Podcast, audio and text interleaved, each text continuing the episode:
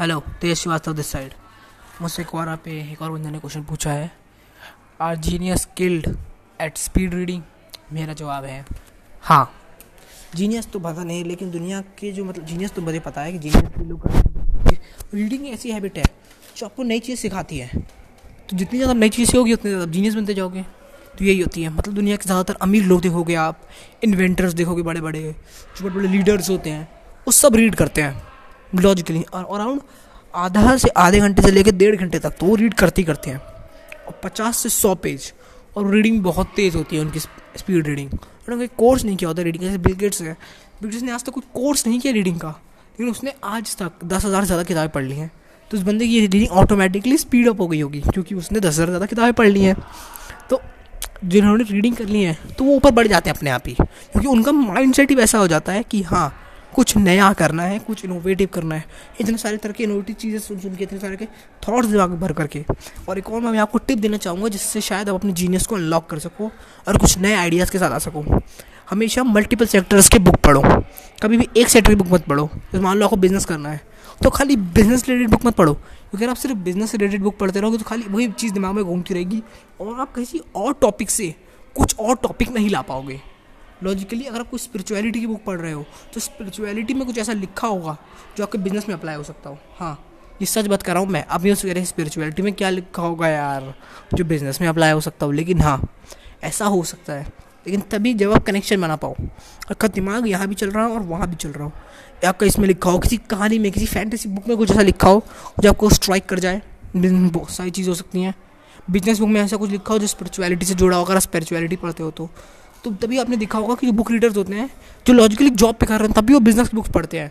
Tool of tools of Titan हो गया, creation of wealth हो गया, इन बुक्स को वो तभी पढ़ते हैं, उन्हें कोई बिजनेस नहीं करना।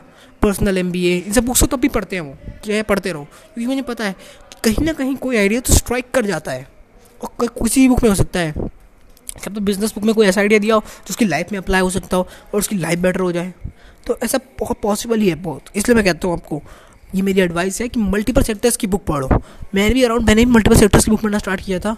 मैंने आपकी नॉन फिक्शंस, मैंने आपकी हैरी पॉटर पढ़ी, डाइवर्जेंट सीरीज़ पढ़ी, जबकि मैं एक बिजनेस गाय हूँ, मैंने उसे नहीं पढ़ा। बिजनेस गाय मतलब मैंने, मुझे क्या फ़र्क पड़ रहा है, मैं मैंने बुक्स पढ़ता हूँ नॉलेज के लिए, तो मैंने क्यों पढ़ी डाइवर्जेंट सीरीज़ और हैरी पॉटर, जो कि मुझे पसंद था।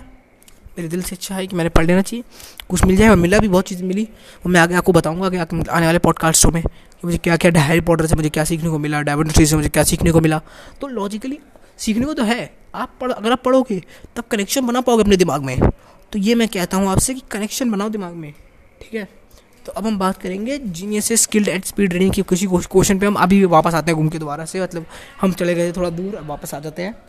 तो हाँ, वो रीडिंग करते हैं, लेकिन बहुत सारे लोग ऐसे भी होते हैं जो रीडिंग नहीं करते। अब देख लो गैरी वेनरचक को, जिंदगी में उसने तीन बुक्स पढ़ी हैं, स्टीव जॉब्स की समरी, स्टीव जॉब्स की बायोग्राफी होगी, ऑटोबायोग्राफी, और बाकी पता नहीं मेरे को, मतलब मैंने देखी नहीं थी उतनी ढंग से। तो उसने ज़िंदगी में तीन ही बुक्स पढ़ी हैं, और क्या वो सक्सेसफुल नहीं है? नहीं, पता है वो सक्सेसफुल है, क्योंकि उसके अंदर, उसके उसने अपने हार्ट की सुनी है बहुत ज़्यादा, और वो केयर नहीं करता अपने आसपास के माहौल की। वो हमेशा अपने सराउंडिंग से अलग, क्या कहोगी, मतलब जब सारे बच्चे अपनी सोच रहे थे कि जॉब मिल जाए, वो जॉब देने के बारे में सोच रहा था लॉजिकली। मतलब वो बहुत ही बेहतरीन बंदा लगता है मेरे को। जब भी मेरा दिमाग ख़राब होता है मैं उसी की बात सुनता हूँ, मतलब अराउंड मैं उसी को लीड में लगा के, जब मेरे पास फ्री टाइम होता है मैं या तो मैं किताब पढ़ता हूँ या तो मैं उसका पॉडकास्ट सुन लेता हूँ। गैरी वी के पॉडकास्ट बहुत लंबे होते हैं, गैरी वी ने सबके पॉडकास्ट अराउंड पचास पचास मिनट का एक पॉडकास्ट होता है, तो एक बार मैं सुनना थोड़ा डिफिकल्ट पड़ जाता है। अराउंड पच्चीस मिनट सुना, बीस मिनट सुना, फिर चले गए अपने काम पे, फिर आया बाबा बीस मिनट सुना, पच्चीस मिनट सुना, तो एक दिन में एक पॉडकास्ट या दो पॉडकास्ट सुन लिए, तो बहुत अच्छा खासा और अचीवमेंट से कर लिया आपने। तो यही बात है कि ज़रूरी नहीं है कि आप रीडिंग स्किल्ड होती है उन लोग के पास, स्किल डेवलप करते हैं स्पीड रीडिंग की, और अगर आप भी चाहो तो आप भी डेवलप कर सकते हो, कोई भी रीडिंग कोर्स ले सकते हो।